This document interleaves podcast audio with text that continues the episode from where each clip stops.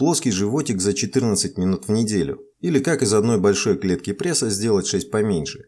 Давайте разберем, как сделать плоский идеальный животик или красивый пресс с полным набором кубиков, кому что больше нравится, ибо глядя на постояльцев спортзалов, качающих пресс по 50 раз за подход в конце тренировки, становится тоскливо на душе и иначе как извращенцами их не назовешь. А порой хочется взять в руки плетку и доставить им удовольствие прямо во время выполнения упражнения.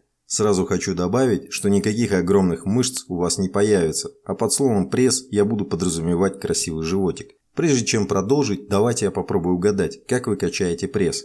По 20 и более раз, в конце тренировки, несколько раз в неделю день, после пресса болит спина или шея, глаза вылазят из орбит, когда опускаетесь. Делаете боковые наклоны для проработки косых мышц живота, делаете подъем ног на нижний пресс, качаете пресс, чтобы убрать с живота жир, если да, то смело читаем дальше. Сейчас я опять начну травмировать вашу психику. Есть четыре основные методики накачки пресса, которые можно использовать в зависимости от того, как быстро вы хотите его накачать. Правда, чем выше скорость, тем ниже качество. Но это ведь не главное. Главное, чтобы пресс был.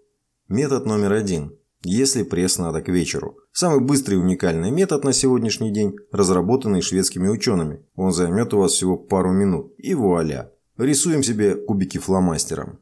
Метод номер два. Если пресс надо к концу недели. Привязываем к пузу металлическую решетку с ячейками необходимого размера. Метод номер три подходит для тех, кто часто использует персональный компьютер. «Привет, что делаешь?» «Пресс качаю». «А что это?» «Полезно для здоровья и для фигуры». «Дай ссылку, я тоже скачаю». Метод номер четыре не такой быстрый и приятный, как предыдущие, с кучей теории и еще большей практики, даже скучно писать дальше. Ну что, поехали? К сожалению, в фитнесе пока не изобрели волшебного метода, который бы с гарантией сделал ваш пресс предметом зависти. Рецепт тонкой талии и плоского живота остался тем же, что и полвека назад, в эпоху первых конкурсов красоты среди конкистадоров. Тренировки плюс диета. Другое дело, что в деле тренировки пресса мы узнали кое-какие важные секреты. Для того, чтобы сформировать красивый пресс, совсем не обязательно часами висеть на перекладине, бесконечно поднимать ноги и делать сотни скручиваний. Для глубокого рельефного пресса необходимо две вещи. Первое. Содержание жира в теле должно быть ниже 10% для мужчин и 16% для женщин. В данном случае вы получите плоский живот с очертаниями границ брюшных мышц без жесткой сепарации, прорисовки. И второе – толщина мышц пресса. Причем, как вы заметили, размер мышц стоит на втором месте, а на первом – малое количество жира. Дело в том, что область живота – это то место, где наш организм исторически привык аккумулировать резервные запасы жира. Поэтому, если вы имеете слишком большой запас этого резерва, то как бы великолепно не был развит ваш пресс, увидеть его никому не суждено. Не надо быть такими скромняшками и прятать свой пресс под жирком. Окей, про диету я уже расписал ранее. Как насчет упражнений для пресса? Анатомически прямая мышца живота на всем своем протяжении имеет 4 поперечные перемычки. Две выше пупка, одна на уровне пупка и еще одна ниже оного. Верхние кубики, верхний пресс, развиваются быстрее всего, потому что основное количество упражнений для пресса представляют собой различные подъемы туловища в положении лежа, скручивание, кранчи, Нижний же пресс развивать значительно труднее из-за меньшего количества мышечных волокон и нервных окончаний, да и подбор упражнений для пресса достаточно специфичен, и не всегда подъемов ног достаточно. Но вы должны понимать, что нет такого понятия, как нижний и верхний пресс, и употребляю я эти термины, так как, скорее всего, они для вас более привычные. Брюшной пресс, который мы хотим развить, это одна основная мышца, прямая мышца живота. Она не может работать частями и всегда будет работать только целиком. Накачать только верхний или нижний отдел невозможно. Нет в природе таких упражнений, которые грузили бы только часть определенной мышцы. Пресс либо сокращается, либо расслабляется. Целиком. Аминь. Мы всего лишь можем сместить акцент, но дело это неблагодарное и непотребное для вас, если вы не собрались покорять подиум соревновательного фитнеса. Однако все хотят именно нижний пресс. Что тут поделать? Ведь визуально верх всегда опережает в своем развитии. Дело в том, что основной задачей мышц пресса является не скручивание клубочком на кровати, а помощь мышцам спины поддерживать правильную осанку и поддерживать ваш позвоночник. Полное название мышц брюшного пресса – rectus abdominis – Здесь ректус обозначает прямой, правильный, вертикальный, а 95% этой функции выполняет верхний отдел. Выходит, пресс нужен не только для того, чтобы его показывать. В нижнем же отделе не так много мышц, в основном он состоит из соединительной ткани, вот поэтому он и не растет. Ну а женщинам в этом плане не везет вдвойне. Смотрим и ощупываем нижний отдел брюшного пресса, то есть место на животе ниже пупка. Ну что, дрябленько? На животе в части ниже пупка у вас меньше количество нервных окончаний, чем у мужчин. Для уменьшения количества проведенных нервных импульсов в мозг в те дни, о которых современные детки быстрее узнают из рекламы, чем от родителей. Выражаясь по-деревенски, это защитный механизм женского организма для уменьшения чувства боли в критические дни. Именно поэтому он с таким трудом поддается тренировке. Там попросту тренировать-то и нечего.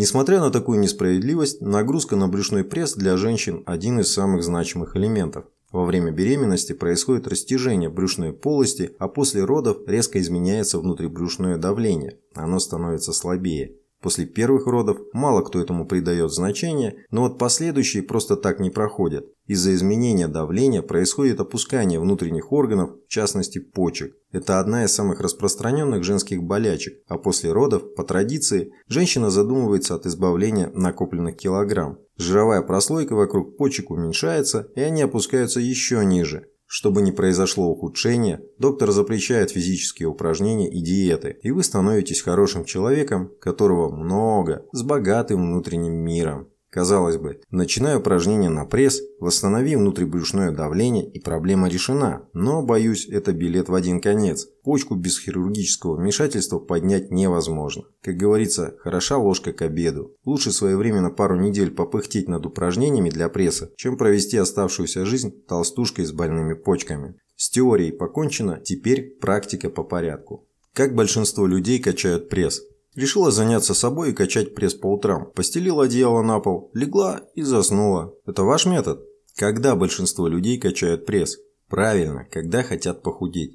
Но нам уже известно, что для получения красивого животика нужно создать толщину мышц. А во время ограничения углеводов роста не происходит. Именно поэтому у 99% занимающихся никогда не будет пресса. Сам я качаю пресс всего полтора месяца в году. 30 дней – в самый зажорный период, а в РФ это январь. В этот период калорийность зашкаливает и мышцы хорошо растут. 15 дней – последние недели сушки, похудения, чтобы придать дополнительный тонус. И все. Своим прессом я похвастаюсь позже. А что в остальные дни для пресса? А в остальные дни я приседаю. Лучшие упражнения. Хотите профессиональный секрет? Первое. Для развития пресса подъем ног – самое бесполезное упражнение. Чтобы прочувствовать нижние кубики, необходимо ограничить по возможности работу ног и перемещать только таз. Большинство людей этого не знают и год за годом поднимают ноги в безрезультатной надежде развить нижний пресс.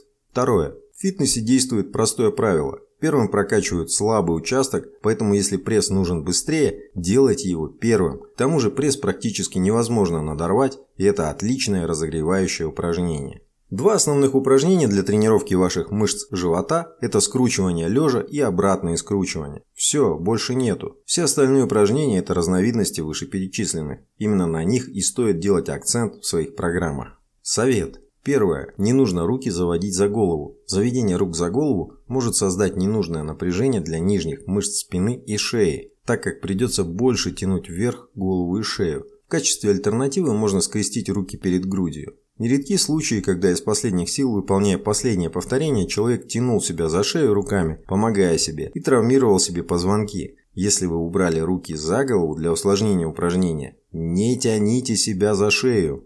Второе. Если у вас есть боль в спине или вам сложно выполнять упражнения, не ложитесь полностью на пол. Работайте в половину амплитуды. Это снимет нагрузку со спины, которую, кстати, надо округлить в момент выполнения упражнения. Третье. Если у вас есть время на выполнение только одного упражнения, тогда скручивание лежа – самый лучший выбор. Собственно говоря, пресс можно хорошо развить, используя всего лишь одно это упражнение, потому что оно позволяет максимально качественно сокращать прямую мышцу живота.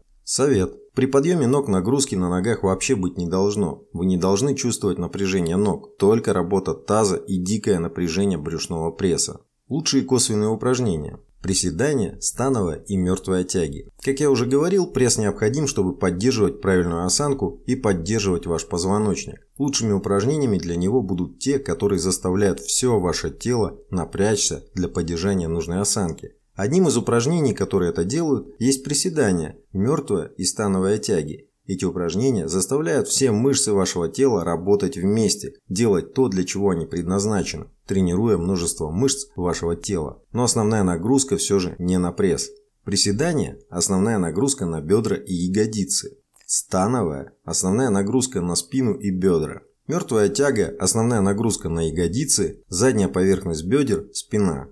Именно из-за того, что указанные упражнения нехило нагружают пресс, пусть даже и косвенно, я и не делаю скручивания все основное время. К тому же эти упражнения в итоге способствуют дополнительному сжиганию жира, а это то, что нам нужно. Но новичкам скручивания просто необходимы. Я приседаю с весом в два раза тяжелее своего собственного. Именно поэтому это эффективная нагрузка на пресс. У новичков данное упражнение для проработки брюшного пресса как основное не годится. Упражнение в вакуум. Уже набившее оскомину упражнение, которое тренирует мышцы держать живот и не давать ему вываливаться. Еще по тренингу. Обычно пресс качают от 20 повторений и выше, и чуть ли не каждый день. Тренировок на пресс должно быть не больше двух, это ведь тоже мышца, и ей надо отдыхать и восстанавливаться. С количеством повторений немного сложнее. Чтобы получить кубики, необходимо увеличивать вес утяжеления. Чтобы увеличивать вес, крайним числом повторений должно быть 12. Однако из-за разницы в гормональном профиле и количеству миофибрил в мышцах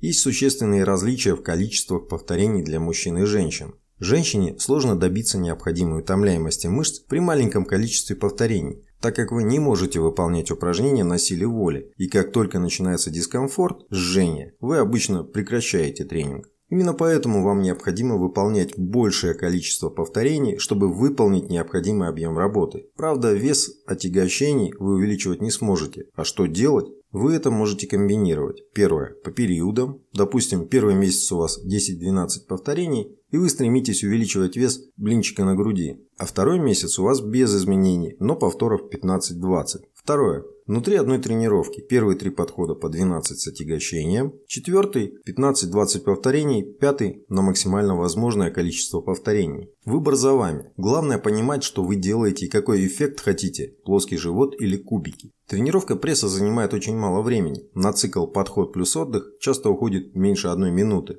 Поэтому если вы делаете два упражнения по 5 подходов в каждом, у вас вполне получится вместиться в 5-7 минут тренинга. А значит для получения плоского живота вам необходимо 14 минут в неделю. Многие боятся перекачать пресс. Это полная херня. Будет он у вас плоским или же с кубиками, вопрос лишь в том, когда вы захотите остановиться и какие восстанавливающие препараты вы используете. Итоги. Чтобы сделать кубики, не стоит тренировать пресс более двух раз в неделю. Это мышца, а она должна отдыхать. Пресс не любит большое количество повторений. Он любит увеличение отягощения. Если вы будете его тренировать в большом количестве упражнений и повторений, он будет реагировать, как все остальные мышцы, а именно увеличивать свою выносливость, а не мышечную толщину. Упражнения на пресс не жгут жир. Силовые упражнения попросту не умеют сжигать жир. Расщепление жира – это химическая реакция расщепления триглицеридов до жирных кислот с последующей транспортировкой в митохондрии. Поэтому жир невозможно раздробить, растрясти или растопить. Все физиотерапевтические процедуры – массаж, баня, сауна и другие – с целью похудеть решают одну единственную задачу – активировать в жировых тканях кровоток, улучшить микроциркуляцию в мышцах. Качайте пресс на отжоре для увеличения толщины.